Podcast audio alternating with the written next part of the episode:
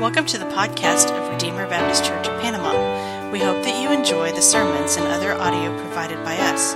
Feel free to share what you find here, and we hope that it will be beneficial to you as you seek to know and follow Christ. If you would turn in with me in your Bibles to uh, Matthew chapter twenty-four, um, and there are pew Bibles under the seats if... Uh, If there's anybody that doesn't have one with them today, we normally have them up on the screen too, but I don't have to explain much more. But yes, if uh, if you don't have one with you, go ahead and use one from the Pew Bible. Matthew chapter twenty-four, we're going to begin in verse um, thirty-six today.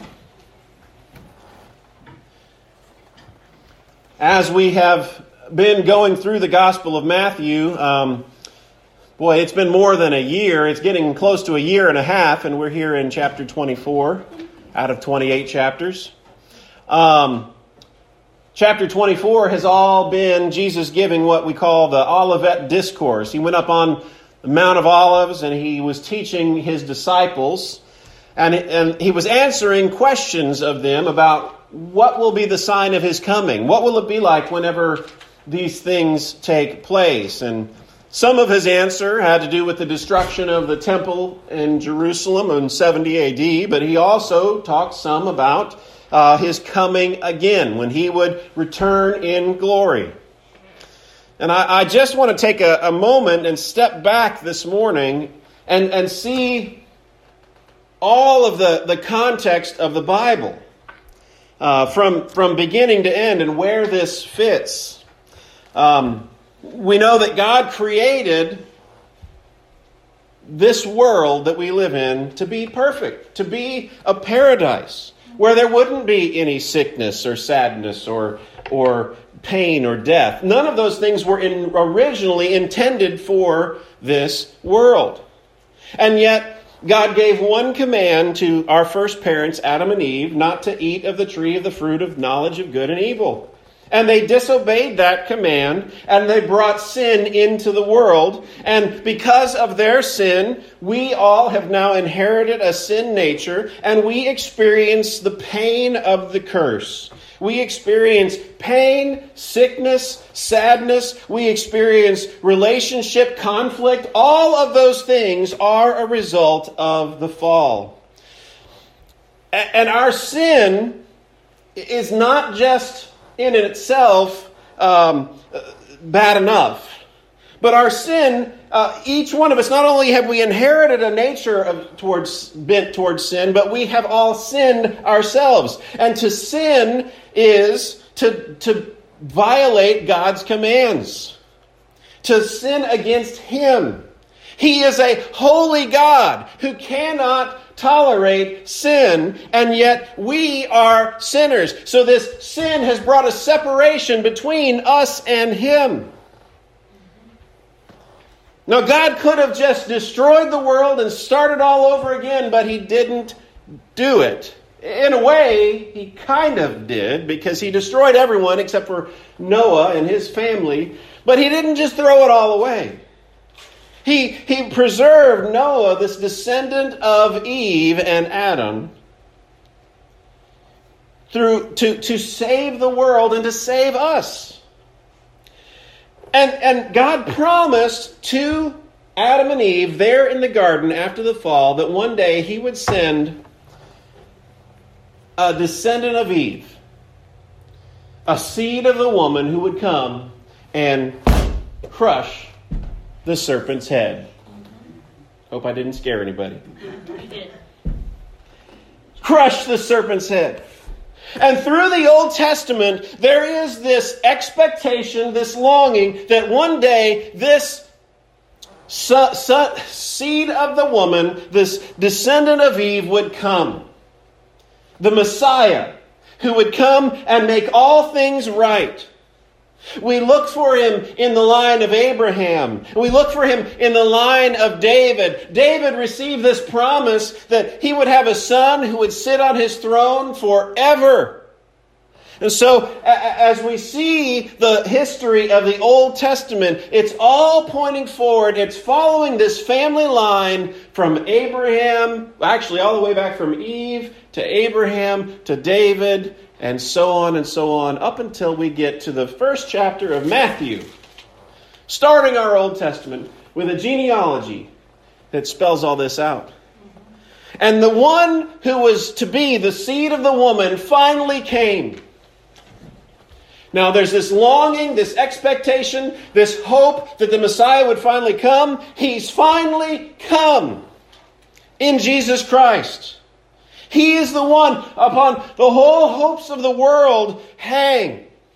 He is the one who would destroy death forever. He is the one who came and he cast out demons. He healed the sick. He healed the lame. He taught uh, things that no one had ever heard before. And he not only came to be a great teacher and a great miracle worker, but he went to a cross. He lived a perfect, sinless life. And we haven't gotten there yet in the Gospel of Matthew, but we know what's happening. As he lives out his life, this sinless, perfect life, uh, the, the powers that be cannot tolerate him. He has exposed their sin, and they have to snuff him out.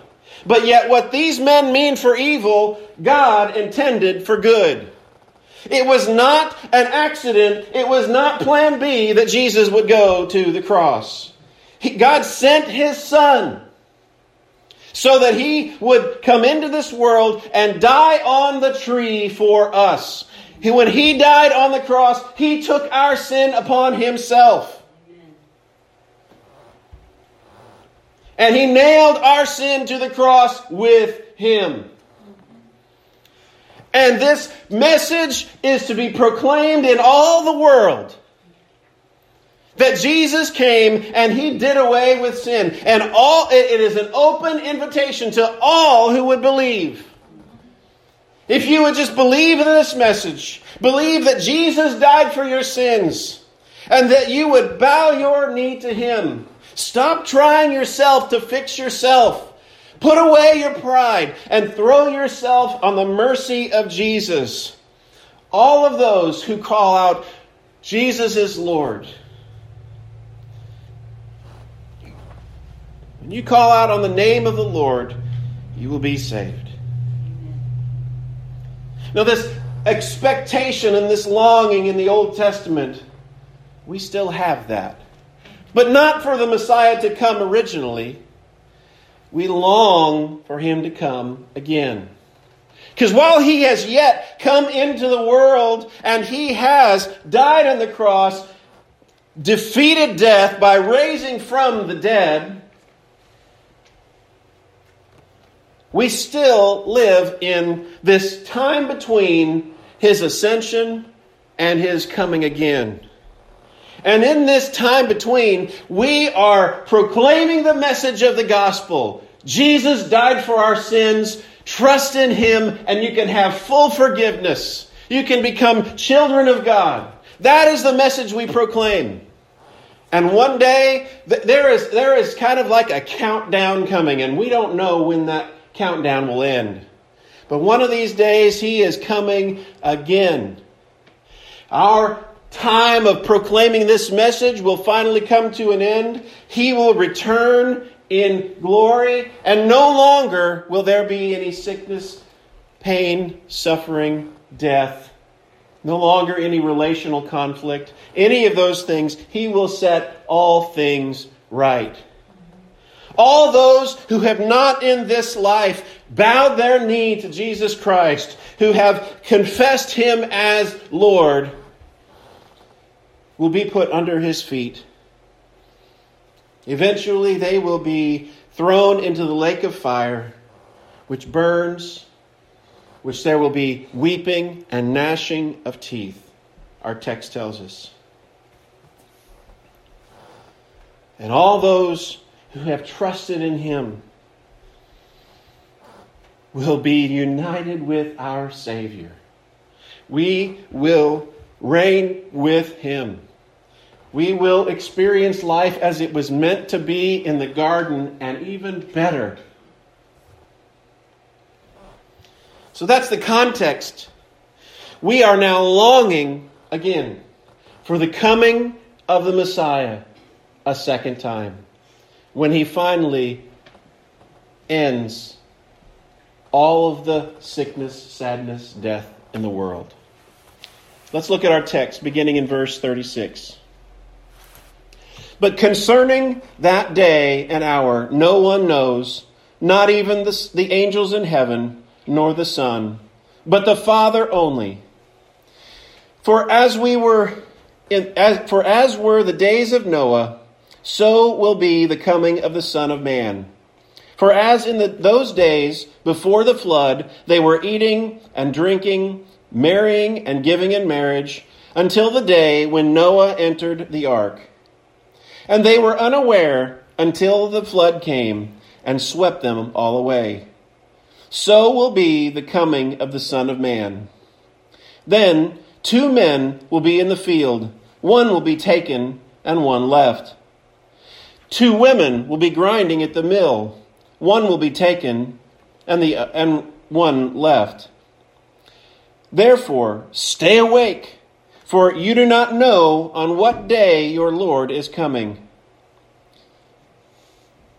But know this, that if the master of the house had known what part of the night the thief was coming, he would have stayed awake and would not have let his house be broken into. Therefore, you also must be ready, for the Son of Man is coming at an hour you do not expect. Who then is the faithful and wise servant, whom his master has set over his household, to give them their food at the proper time? Blessed is that servant whom his master will find doing, find so doing when he comes. Truly I say to you, he will set over him over all his possessions. But if that wick, wicked servant says to him, my master, says to himself, my master has, is delayed, and begin and begins to beat his fellow servants, and eats and drinks with drunkards, the master of that servant will come on a day when he does not expect him, and at an hour he does not know, and will cut him in pieces and put him with the hypocrites. In that place there will be weeping and gnashing of teeth. Let's pray. Father, thank you for your word. Help us to understand it. Help us, give us eyes to see and ears to hear and hearts to obey. Father, give me strength and grace as I preach your word. In Jesus' name, amen. That day, that glorious day when Jesus returns. We've been talking a lot about it for the last several weeks. Here, Jesus tells us that concerning the day or hour, no one knows. Now, some have tried to get around this by saying, well, he didn't say you couldn't know the, the year or the month. That's just ridiculous. That's not the point that Jesus was making. No one will know when he is coming. That is the point. No one will know.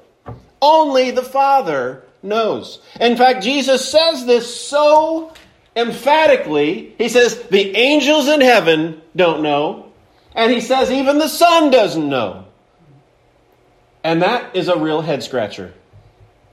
Even the Son doesn't know. Jesus, he's talking about himself. He is God. He is the Son of God. He is uh, he is all God. I mean, he's fully God, fully man. And yet he even says he doesn't know when he's coming again. This is a mystery to us.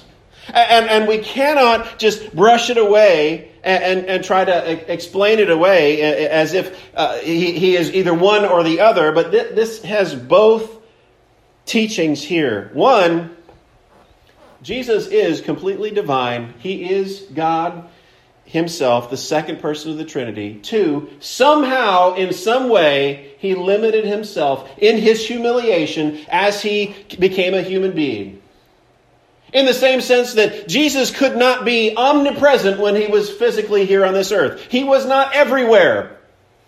He was in one place when he died. Well, not when he died, but when he lived as a man on this earth. In the same way, it is a mystery, but he limited himself so that he did not know certain things that only the Father knew while he was here.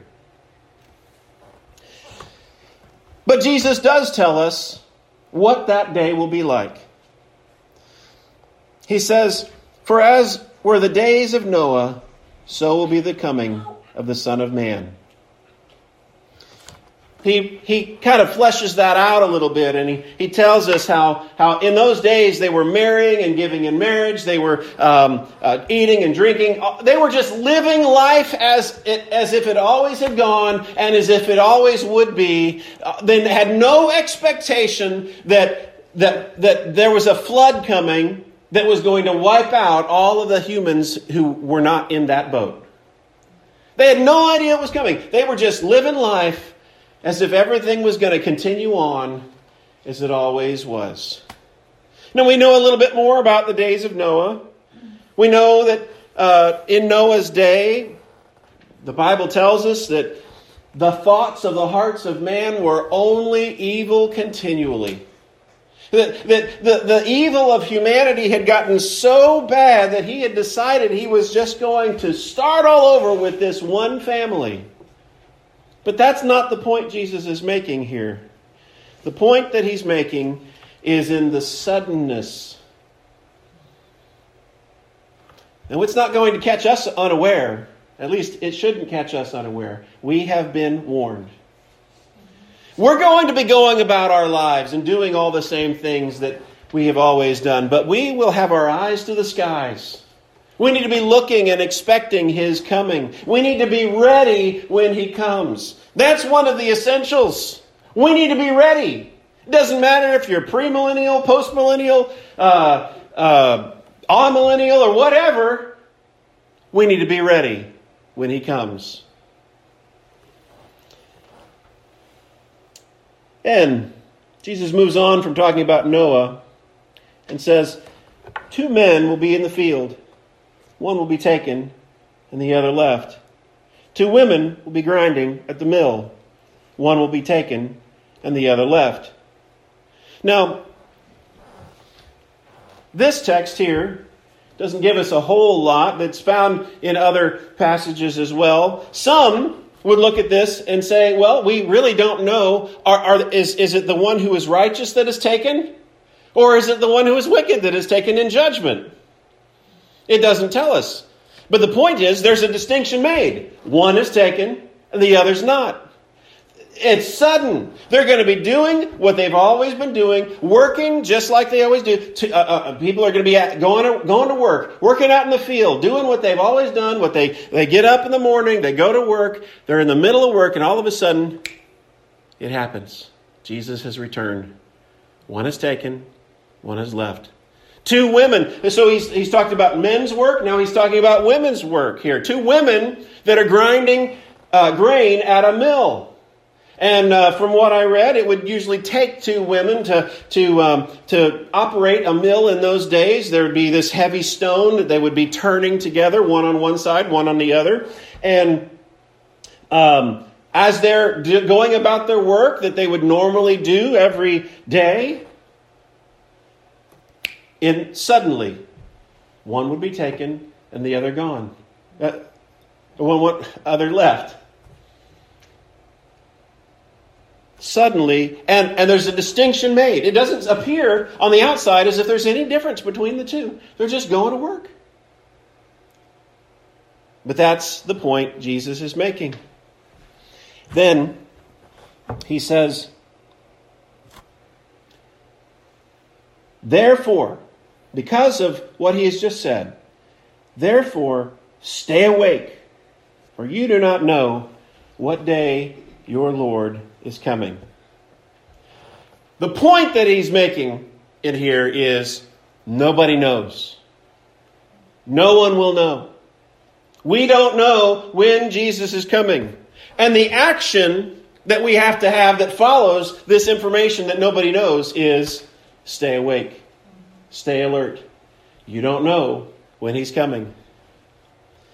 I think that affects the way we live our lives. It could be today. It could be before we walk out of this building. It could be tonight. You might not wake up tomorrow. He could come at any moment.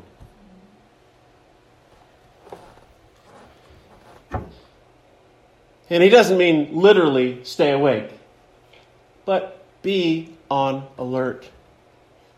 Be on alert. That will affect the way we live. Here, he says, know this, that if the master of the house had known what part of the night the thief was coming, he would have stayed awake and would not have left, let his house be broken into. Therefore, you must be ready, for the Son of Man is coming in an hour you don't expect. So, here he's got another illustration. He's talked about the day of days of Noah. He's talked about uh, these two people uh, either working out in the field or working at the mill. Now he's talking about a thief that comes and breaks into the house. Now, a thief is not going to make an appointment with you, right? Say, okay, uh, you've got any openings about three a.m.? No, no, they're not going to do that. And if you, the person who owns a house, knows what time that a thief is going to come and break in, you're going to be ready for him with a baseball bat or a Smith and Wesson, okay? You're going to be ready for him. Or a frying pan. Or a frying pan, Josh says. You're going to be ready for him. But we don't know. And the fact that we don't know could lull us into complacency. That master doesn't know when time, and eventually he's going to have to fall asleep sometime. And the fact that we don't know means there's this, this gravity, this, uh, this weight upon us that we always have to kind of fight against. Our natural tendency is to kind of fall back and be like, well, I don't think it's really going to be today. And so that lulls us to sleep. Jesus says we've got to be alert. Even if we don't know what time he's coming, be alert. Don't give in to those natural tendencies. Fight to stay alert. Then Jesus says,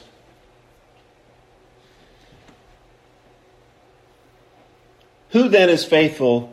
And why? Who then is the faithful and wise servant, whom his master has set over his household to give them food at the proper time? He contrasts this later with, but if that wicked servant says to himself, my master is delayed.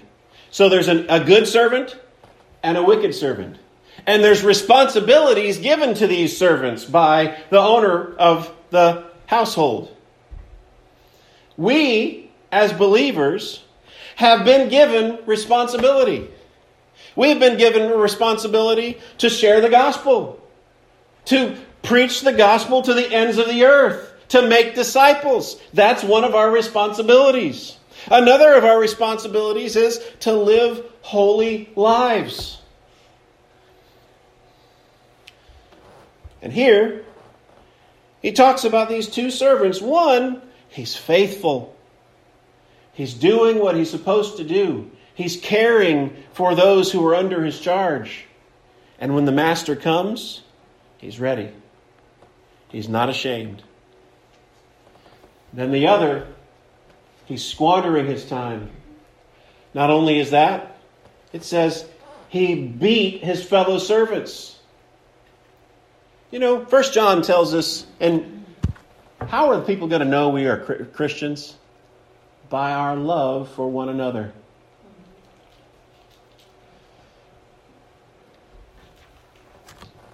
First John also tells us you cannot love God and hate your neighbor, your brother. If we do that, then one or the other is wrong.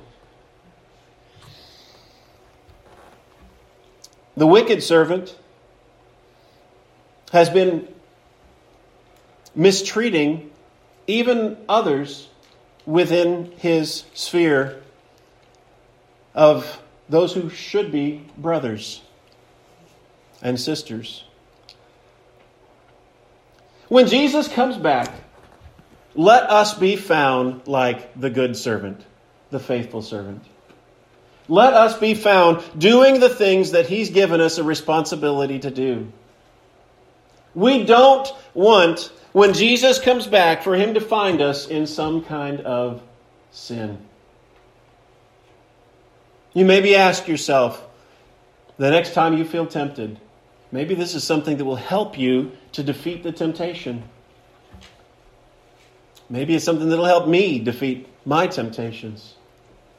Think, is this something I want to be found doing when Jesus returns? Is this something I want to be found doing when Jesus returns? That spurs us on towards doing what we're supposed to do. That's part of being awake and alert. So we need to be prepared. First of all, our first preparation is trust in the Lord Jesus. Trust in the Lord Jesus for, for the salvation of our sins. You know, he is coming at a time when we don't expect him. And, and one of these days he's going to come and it's going to be too late for those who have not trusted in him. And for the believers, we don't want to be found doing something when he comes that we're going to feel ashamed about. Now, if we're a believer and he comes, I do believe Jesus forgave us of our past, present, and future sins. But we also, every day, we should live with the with the thought in mind, what if it's today? What if he comes today? And that should give us some strength to fight against whatever it is that we might be struggling with. Then, finally, he closes this. The master of that servant will come on a day when he does not expect him, an hour he does not know, and will cut him into pieces and put him with the hypocrites. In that place there will be weeping and gnashing of teeth. And I have to say, I think this must refer to those who profess a faith in Jesus that's not real. And there are those. Jesus talked earlier about uh, the, the uh, parable of the sower. And some were uh, sowed on good soil, and some were sowed on rocky soil, and some were sowed on thorny soil. And, and some of those, they sprung up for a time. And yet, they ended up falling away. We cannot presume that just because we walked down an altar one day or made a decision that we're okay. The one who is a follower of Jesus, a true follower of Jesus, will persevere until the end.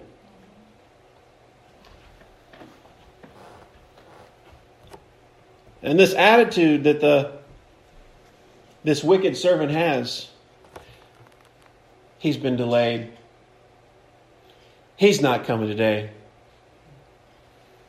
Doesn't have an expectation. He's just living for today. He's just living for today with no hope for a future. That isn't the mark of a believer. A believer is looking forward because one of these days Jesus is going to be coming back and we're going to be set free from our sin, from our sadness. If we really are trusting in Jesus, we ought to, ought, we ought to have this longing and expectation that when he comes, we're finally going to be set free from everything that keeps us down. But there is a great warning for those who have not yet trusted in Jesus. He's coming. That's certain. Just as the flood came and destroyed the world in the past. He's coming, and there is judgment coming. Flee to Jesus. He is the only hope. There is no other. You can't find it in any other religion. You can't find it in any self-help, but only in Jesus. Turn to Him. Flee from the wrath that is coming.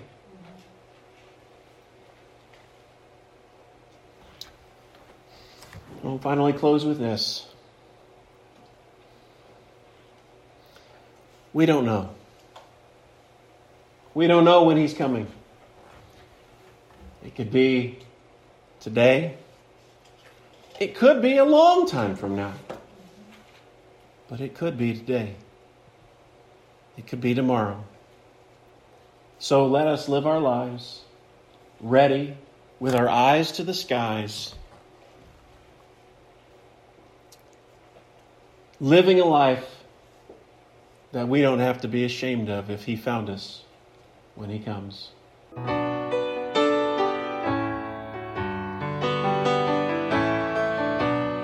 Thank you for listening to this message from Redeemer Baptist Church of Panama.